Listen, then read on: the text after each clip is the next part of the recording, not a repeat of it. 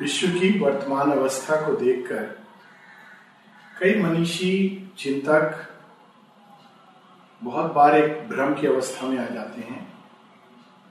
प्रश्न करने लगते हैं कि ये सब कुछ जो हम लोग देख रहे हैं इस टर्मोइल को, ये क्या है? क्या वास्तव में ये डिवाइन वर्किंग चल रही है?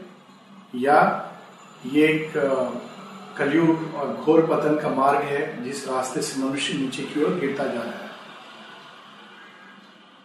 ये भी मैंने सुना है, खासकर जो लोग माँ अरविंद की ओर मुड़े हैं, वो ये प्रश्न करते हैं कि वो सुपरमेंटल वर्ल्ड कहाँ है?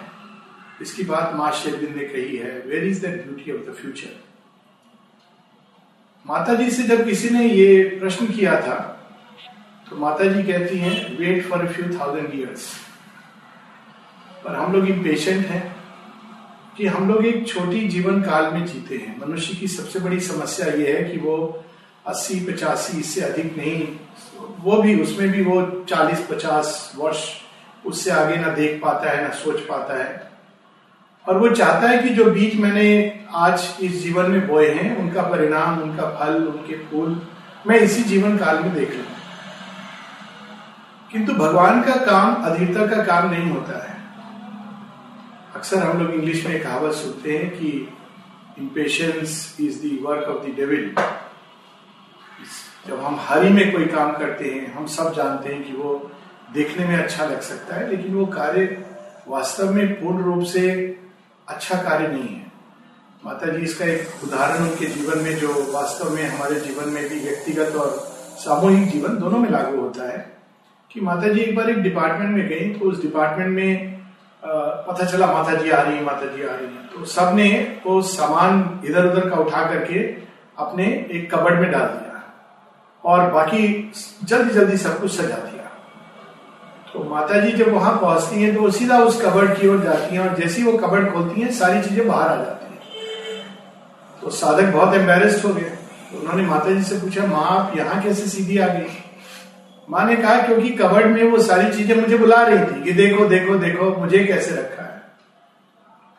तो भगवान जब एक नई चीज़ क्रिएट करना चाहते हैं तो वो केवल मनुष्य और कुछ चुने हुए मनुष्य जो उनकी ओर मुड़े हैं फेथफुल फ्यू फॉलोअर्स उनमें काम नहीं करते हैं। खासकर एक ऐसा काम जो सारे विश्व के नव निर्माण का कार्य हो।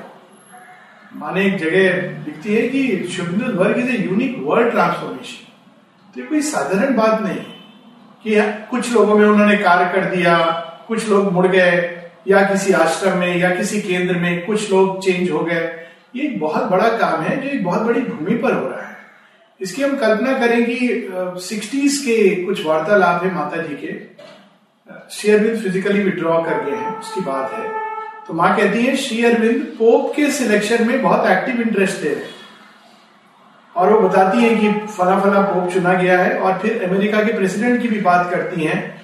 और वो कहती है, श्री अरविंद ने आकर उनसे कहा कि इससे बेहतर अभी नहीं हो सकता अब अगर हम देखें तो वास्तव में पोप का सिलेक्शन या अमेरिका के प्रेसिडेंट का सुपरमेंटल जगत से क्या लेना देना है? पर बिल्कुल लेना देना है, क्योंकि आप इस संसार इस तरह से वो जुड़ा हुआ है एक दूसरे से कि आप किसी एक कड़ी को टच नहीं कर सकते बिना सारी कड़ियों को हिलाए हुए। इवन जो लोग इस मार्ग से जिन्होंने एस्केप का मार्ग चुना पुराने योग में साल्वेशन या निर्वाण, उनको भी कहीं ना कहीं वो अंत तक किसी एक छोटी सी कड़ी से जुड़े रहते थे। इसीलिए निर्वाण और महानिर्वाण की बात होती है। और यहाँ तो सारे विश्व का रूपांतरण हो रहा है। कोई भी चीज़ इसमें छोटी नहीं समझी जा सकती। केवल मनुष्य नहीं, केवल राष्ट्र नहीं, यहाँ तक कि देवता और असुर, जिनका जीवन, जिनका प्रभाव मानव चेतना पर रहा है, उनको भी बदलना है। पशुओं को बदलना है। जड़ वनस्पति को बदलना है। एटमिक स्ट्रक्चर को बदलना है। तो ये योग बहुत बड़ी भूमि पर हो रहा है, ये कार्य। और वास्तव में जितना हम अपने अंदर इस कार्य के प्रति सचेत होते हैं, जितना हम विश्व व्यापक होने लगते हैं, जितना अधिक हम अपनी चेतना में विशाल होने लगते हैं, हम देखते हैं कि वाह, अद्भुत कार्य हो रहा है भगवान का अनेकों अनेकों तरह से, अनेकों अनेकों जगहों पर। हमें धैर्य रखना है। माँ कहती है, दो चीज़ें आवश्यक है एंड्योरेंस एंड फेथ धैर्य ऐसा कि चाहे ये कितने इस कार्य को हज़ारों वर्ष लग जाएँ, किंतु तो हम इसके लिए तत्पर हैं। अधीरता नहीं रखनी है। अधीर व्यक्ति कुछ नहीं पाता। ना सेल्फ को, ना रूपांतरण को। तो बहुत बड़ी बात है। यहाँ तक कि उपनिषद जब सेल्फ के रियलाइजेशन की बात करती है तो वो एक ही क्वालिटी बताती है। तमात्मस्तम ये पश्यंती धीरा स्त्रीशाम सुखम शाश्वती नेत्रेशा यानी उस आत्म तत्व को जानने के लिए हमें एक क्वालिटी चाहिए। वो है धीर, धैर्य लंबा काम है। तो स्वाभाविक है, जब एक लंबा काम होता है तो वो कई जगहों पर कई तरह से एक साथ पूरा होता है। कहीं मनुष्य के एक बैकयार्ड की सफ़ाई हो रही है, कहीं उसके लिविंग रूम को भगवान क्लीन कर रहे हैं, कहीं बेडरूम में चीज़ों को ठीक किया जा रहा है। और ये सब काम अगर हम बाहर से देखे, दृष्टि डालकर तो लगता है, अरे ये तो केवस है। परंतु वास्तव में एक नई व्यवस्था आने वाली है। अगर हम पुराने जगत को देखें, जिसका मन ने निर्माण किया था तो उसका उच्चतम क्या था मनुष्य का, की संभावना? एक संत, अधिक से अधिक एक योगी, सन्यासी, जो इस संसार से बाहर चला जाता था। अधिकतम संभावना, निर्वाण की, मोक्ष की, मुक्ति की। जीवन में अधिकांश, अगर व्यक्ति अपना एक उच्चतम आदर्श रखता था कर्म करने का तो वो था किसी नैतिक, सामाजिक या धर्म धर्म धर्म के द्वारा निर्धारित नियम के अंतर्गत रहकर। इससे अधिक उसके पास कोई प्रकाश नहीं था, जिसके प्रकाश में वो जीवन जी सके या कर्म कर सके। इस सात्विक life was the ultimate he could think of और सात्विक लाइफ में जैसा हम जानते हैं डोज एंड डोंट्स हैं, देश, काल, पात्र इस सीमा में रहकर शास्त्र के अनुसार कर्म करना, यही एक सात्विक जीवन उस तक वो देख सकता था। उच्च चेतना से उसका संपर्क अधिकांश रिलीजन के थ्रू था। इसका मतलब ये सारे बींग जिनको आज हम गॉड्स कहते हैं। ये नहीं कि ये जगत खराब था, पर ये जगत सीमित था। और चूँकि ये सीमित था, इस, ये जगत बार बार हमेशा इस इस जगत में भविष्य की ओर जाते जाते इस पाताल की ओर जाने का इसके अंदर एक संभावना खुली रहती थी। इसीलिए हम देखते हैं कि संसार में पहले भी जो सात्विक सोसाइटीज हुई है, जो हमारा अल्टीमेट हम हम कल्पना करते हैं कि जैसे लोग कहते हैं, दैहिक, दैविक भौतिक तापा रामराज काहू नहीं व्यापा। इस तरह की जो हमारी कल्पनाएँ हैं कि एक काल था मैनकाइंड का जब सब लोग अच्छे थे, स्वस्थ थे, किंतु वो समाप्त हो गया। क्यों समाप्त हो गया? क्योंकि उसके अंदर कोई ना कोई इम्परफेक्शन अपूर्णता त्रुटि थी। और इसीलिए बार बार विकास होता है, प्रलय होती है, फिर एक नव निर्माण शुरू होता है। किंतु इस बार माँ शरीर नहीं चाहते हैं कि ये प्रलय के बाद फिर एक नव निर्माण हो, क्योंकि उसमें बहुत वेस्ट है, काल की बहुत बहुत अधिक सीमा को फिर से लाना पड़ता है, चाहे उसको कंप्रेस करके क्यों ना किया जाए। वे चाहते हैं कि सतत प्रगति होते हुए रूपांतरण हो। लेकिन इसमें मन की जो सीमाएँ हैं, मन के द्वारा जो निर्मित जगत है, मन की जो व्यवस्था है, उसको तो जाना ही पड़ेगा। ये दोनों चीज़ के साथ हम दो नाव में कदम नहीं रख सकते। माँ तो यहाँ तक कहती है कि कौन तैयार है सुपरमैन होट के लिए? वे जो अंदर ये समझ गए हैं कि यह जगत जैसा है, वो चाहे कितना भी अच्छा क्यों ना दिखता हो कितना भी अच्छा क्यों ना लगता हो, वो अपूर्ण है। इसलिए नहीं कि खराब है, इसलिए हम कहीं जा रहे हैं। अच्छा है, परंतु अपूर्ण है। और जब उनके अंदर ये भाव जागृत होता है कि वट एवर दिस वर्ल्ड में be even its highest achievements are nothing compare to what can be achieve भविष्य में, तब वो इससे बाहर निकलने की, एक नई दिशा में जाने की, एक नई चेतना की ओर मुड़ने की प्रोसेस शुरू होती है। तो इसमें हेसन करने के लिए भगवान मानसिक व्यवस्था, मनोमय व्यवस्था का जो जगत है, उसको उन्होंने तोड़ दिया है। कब से यह टूटना प्रारंभ हुआ? 1956 के बाद 1960 में हम देखते हैं कि पूरा विश्व एक टर्मोइल में शुरू हो गया था। जगह जगह से उसके ठीक पहले हम देखते हैं कि रिवॉल्यूशन हो रहे थे, जिसमें कुछ राष्ट्र आज़ाद हुए, भारत और स्वयं एक ऐसा राष्ट्र जो स्वतंत्र हुआ। चीन स्वतंत्र हुआ। और भी कई कई जो कॉलोनीज थी वो समाप्त हुई। उसी के साथ अमेरिका में एक नया मूवमेंट चला हिप्पी मूवमेंट उसके साथ ही एक न्यू एज एक संगीत में नृत्य में पेंटिंग में सब में लोगों ने एक नई चीज़ की चाह प्रकट हुई। और पुरानी जगत और उसकी सीमाओं को लांघना प्रारंभ हुआ। एक उदाहरण उसका जैसे पहले विवाह होते थे तो अपनी जात में अपनी आ, अपने छोटे घर एक मोहल्ला दूसरा मोहल्ला तो नहीं होता था कभी कभी वो भी होता था तो एक गाँव से दूसरा गाँव। मैंने कई लोगों को जानता हूँ जिनके जिनसे विवाह हुआ वो पास के गाँव में रहते थे। इससे आगे की हमारी सोच नहीं थी। और अब एक न्यूयॉर्क और एक छोटा सा गाँव भारतवर्ष का, और वहाँ आपस में संबंध हो रहे हैं। क्योंकि एक ऐसे जगत का निर्माण होना है, जहाँ ये सारे मन की व्यवस्थाएँ की जगह एक नया, एक नई चीज़ प्रकट होगी और उस नए युग में जो ह्यूमन बींग्स के कर्म का स्टैंडर्ड होगा, वो कोई बाहरी चीज़ निर्धारित नहीं करेगी। कोई सामाजिक, कोई धर्म शास्त्र का बनाया हुआ नियम, कोई नैतिक नियम डूज एंड डोंट जिसके आधार पर वो जीवन जीता था, वो नियम टूट जाएँगे। जब ये सब टूट जाएँगे, फिर भी मनुष्य ढूंढेगा ए वे टू लिव और वो वे उसके अंदर ही, उसके इंट्यूशन के द्वारा। माँ कहती है कि what will be the basis of the superman? Because moral and social notions will go away. और माँ कहती हैं कि इट विल बी इंट्यूशन ये अपने आप जागेगी ऑलरेडी जाग रही है। और बच्चे अब स्वयं अपना भविष्य खुद निर्माण कर रहे हैं। ठीक है, पहले वो गलत करेंगे।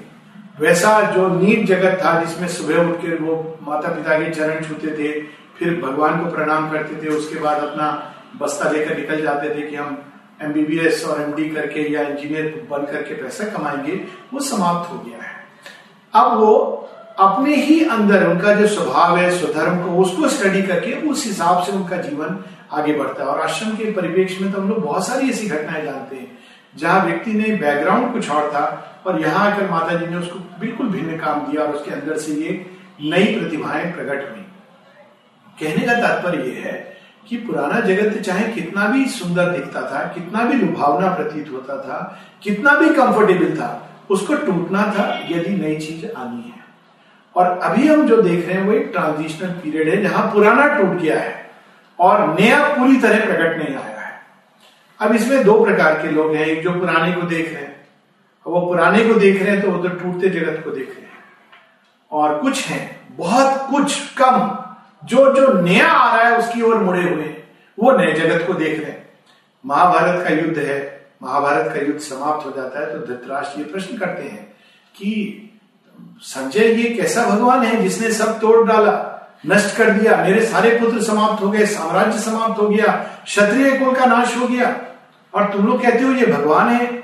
और संजय कहते हैं कि जब ये सारा युद्ध समाप्त हो जाएगा तो केवल दो बातें संसार में रहेंगी और वो है वो विश्व रूप जो मैंने देखा भगवान की कृपा से, और दूसरा वो द डायलॉग भगवत गीता, जो मैंने अर्जुन और श्री कृष्ण का संवाद सुना।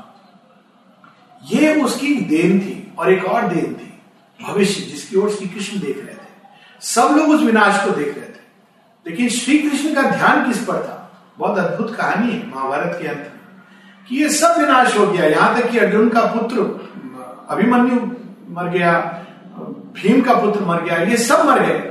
लेकिन उनको बचाने के लिए श्री कृष्ण नहीं आते हैं। लेकिन श्री कृष्ण बताने, बचाने के लिए आते हैं परीक्षित को। परीक्षित में उसने भविष्य को धारण किया हुआ है। सब देख रहे हैं, उसको जो चला गया। धृतराष्ट्र, गांधारी रो रहे हैं। यहाँ तक कि युधिष्ठिर के अंदर एक विषाद आ जाता है। अर्जुन के अंदर भी ये भाव पैदा होता है। स्वयं व्यास ऋषि, वो एक विषाद से घूमते रहते हैं। लेकिन श्री कृष्ण देख रहे हैं, राजा परीक्षित को, क्योंकि उनको एक नए युग को अशर करना है, नए युग को इस प्रकट करना है। वो एक ऐसा युग है, जिसमें एक राष्ट्र भूखंड होगा। भूखंड अब केवल ट्राइब्स में नहीं होगा, उसके पहले केवल ट्राइब्स थी। कुल थे। और कुल धर्म और कुल का क्षय नहीं होना, कुल को संभाल कर रखना, यही हाईएस्ट लॉ थी। लेकिन महाभारत के बाद पहली बार हम देखते हैं कि राष्ट्र ये प्रकट होता राजस्व यज्ञ होता है, फिर चक्रवर्ती सम्राट का, और उसके बाद में अश्वमेध यज्ञ के बाद एक राष्ट्र का निर्माण होता है। और वो राष्ट्र परीक्षित के बाद अनेकों अनेकों राजा, अजात शत्रु, विक्रमादित्य और चंद्रगुप्त मौर्य, ये सब उसको संभाल कर रखते हैं। ये बहुत बड़ी देन थी। तो श्री कृष्ण से अगर उस समय पूछते, आप क्या देख रहे हैं इस विनाश के बाद? वो कहते, राष्ट्र का निर्माण देख रहा हूँ।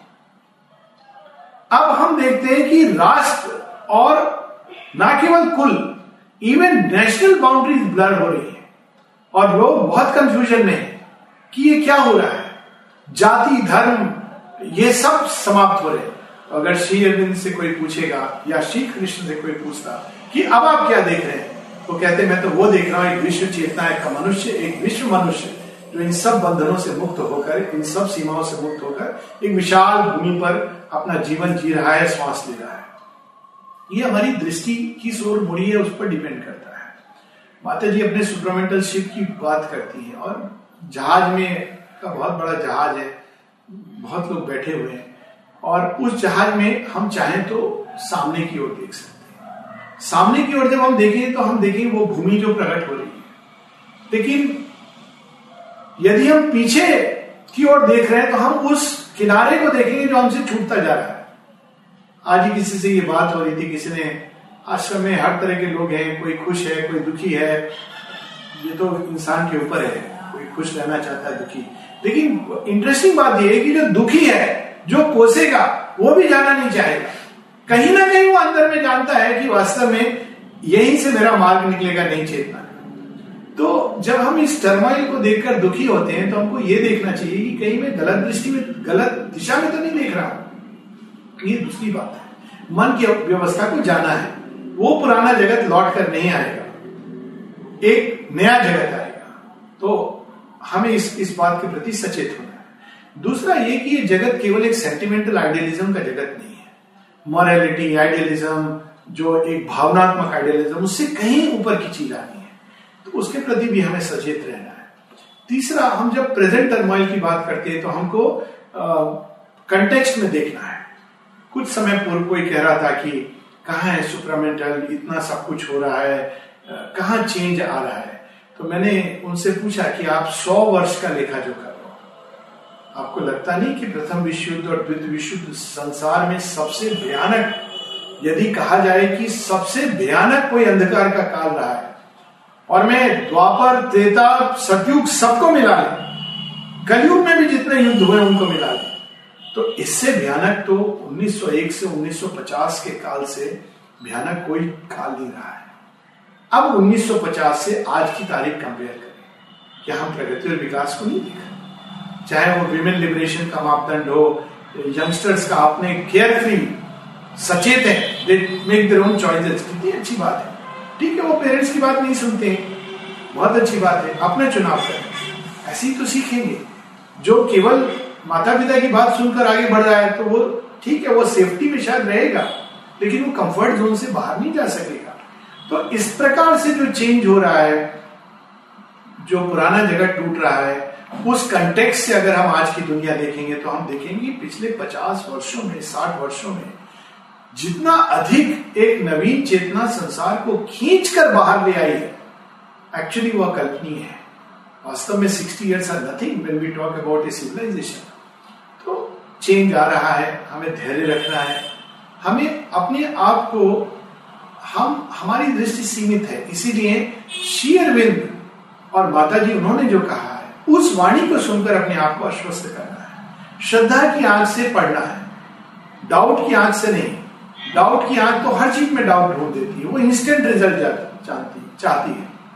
इंस्टेंट रिज़ल्ट तो केवल कहते ना कि work of hurry is a devil's work तो इंस्टेंट रिज़ल्ट तो केवल मैकडोनल्ड और के देते हैं। भगवान तो फिर जब काम करते हैं तो छीनिया थोड़ा देखिए सौ, दो सौ, तीन सौ, पाँच सौ वर्ष हम लोग देखेंगे आश्रम के कंटेक्स्ट में कुछ ऐसे लोग जो शेयरबिंद की ओर आए, उनके पूर्व जन्मों को हम देखें तो आश्चर्य होता है कि किस किस चीज़ों से लोग गुजरते हैं। तो हमको धैर्य के साथ श्रद्धा रखनी है। ये नहीं कि ये तेज हो रहा है या धीरे चल रहा है, ये मापदंड हम नहीं कर सकते। माता जी से जब किसी ने ये पूछा था तो माँ ने कहा man thinks the divine is slow in is work and the divine thinks that man is slow in responding but the supreme wisdom that knows all things for that wisdom everything is as it should be हमको लगता है naturally जब हम पीछे देखते हैं तो लगता है शायद हम ये कर देते, शायद हम वैसे कर सकते थे। लेकिन जो कुछ हमारे जीवन में हुआ, यहाँ तक कि फेलियर ऑफ़ फॉल वो सब इस जर्नी का एक हिस्सा है। उन सबसे हम पोषित हुए हैं, हम जहाँ खड़े हैं। तो जो हमारे जीवन में लागू होता है, वो विश्व में भी तो लागू होता है। हमको ये सदैव स्मरण रखना चाहिए, सावित्री की वो पंक्तियाँ जिसे हम समाप्त कर सकते हैं कि शेरविंद हम लोगों को बता रहे हैं कि हताश मत हो, निराश मत हो। वास्तव में ये काम हमारे हाथ में नहीं है, ना हमारी ज़िम्मेदारी है। हमारी ज़िम्मेदारी केवल इतना है कि श्रद्धा से खुलते जाना उस भविष्य के प्रति जो शेरविंद यहाँ लाए और अपना इतना एफर्ट रखना कि हम कैसे खुले। नेचुरली अगर हम क्लोज होंगे रेजिस्ट करेंगे तो भी अल्टीमेटली हम पहुँचेंगे, लेकिन समय अधिक लगेगा। और शायद वो भी एक यात्रा का हिस्सा है। शेरविंद की पंक्तियाँ हैं, सावित्री से who has made this world is ever its lord our errors are his steps upon the way he works through the fears, vicissitudes of our lives. He works through the hard breath of battle and toil. He works through our sins, our sorrows, and our tears. भगवान का काम सर्वत्र सब समय हो रहा है आगे लिखते हैं फिर हम क्या करें हम जब ये सब देखते हैं अपने चारों तरफ़ हमको क्या करना चाहिए तो शेरविंद कहते हैं whatever the appearance we must bear अज्ञान में है हम नहीं जानते कि क्यों हो रहा है तो we have to learn to bear माता जी कहती है faith whatever the appearance we must bear whatever our strong ills and present fate present fate जो आज हुआ, वो हमारे भविष्य के ऊपर पड़ा हुआ एक स्टैंप नहीं है।